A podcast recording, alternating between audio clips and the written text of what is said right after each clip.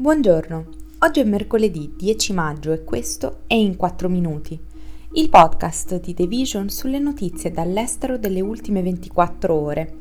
Parleremo dei razzi sulla striscia di Gaza e dell'evento cancellato per Ben Gvir, delle inondazioni nella Repubblica Democratica del Congo e dell'arresto di Imran Khan.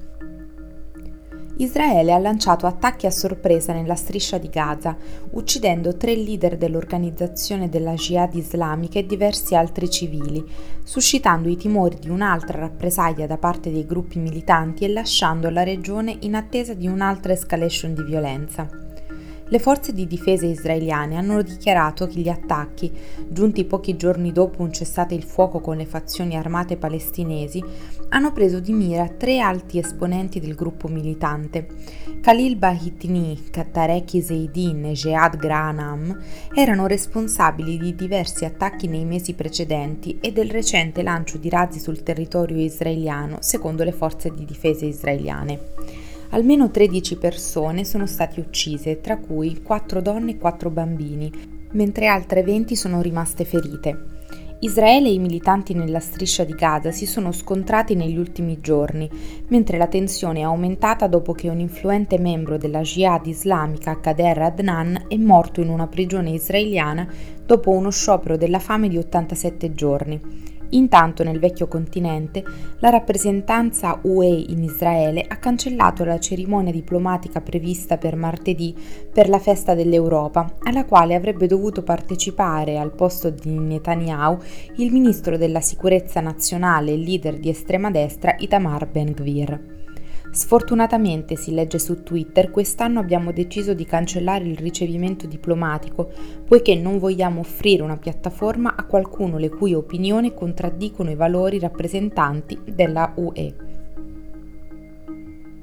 Il bilancio delle vittime delle inondazioni e delle frane che hanno colpito la Repubblica Democratica del Congo questa settimana è salito da almeno 401, secondo Teo Guarabie Kasi, governatore della provincia del Sud Kivu, nella parte orientale del paese centrafricano. Venerdì sono stati segnalati almeno 176 morti e molti altri dispersi, mentre gli operatori umanitari hanno recuperato decine di corpi. Altre 205 persone sono rimaste gravemente ferite a causa delle inondazioni dovute alla rottura degli argini dei fiumi in seguito alle forti piogge, mentre 167 risultano disperse. Il presidente Felix Tshisekedi ha dichiarato lunedì una giornata di lutto nazionale mentre un team di ministri si è recato nella regione per coordinare gli aiuti umanitari e la gestione del disastro. L'attuale stagione delle piogge, tipica nella regione del sud Kivu, dovrebbe durare fino alla fine di maggio. La calamità si è verificata due giorni dopo che le inondazioni hanno ucciso almeno 130 persone e distrutto migliaia di case nel vicino Ruanda, che si trova sull'altra sponda del lago Kivu. Secondo gli esperti, gli eventi meteorologici estremi si verificano con maggiore frequenza e intensità a causa dei cambiamenti climatici. Il mese scorso, per esempio, una frana provocata da acquazzoni torrenziali ha ucciso circa 20 persone nel nord Kivu, una provincia confinante con il sud. La Repubblica Democratica del Congo, una nazione vasta quanto l'Europa occidentale continentale, è uno dei paesi più poveri del mondo e dilaniato dal conflitto nella sua parte orientale. Il principale leader dell'opposizione pakistana ed ex primo ministro Imran Khan è stato arrestato, alzando la posta in gioco nella crisi politica del paese e la possibilità di nuovi scontri tra i suoi sostenitori e la polizia.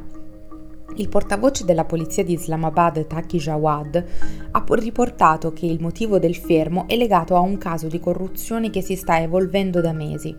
L'arresto arriva dopo giorni di crescenti controversie pubbliche tra l'ex primo ministro, estromesso dal suo incarico lo scorso anno, l'attuale governo e i militari del paese.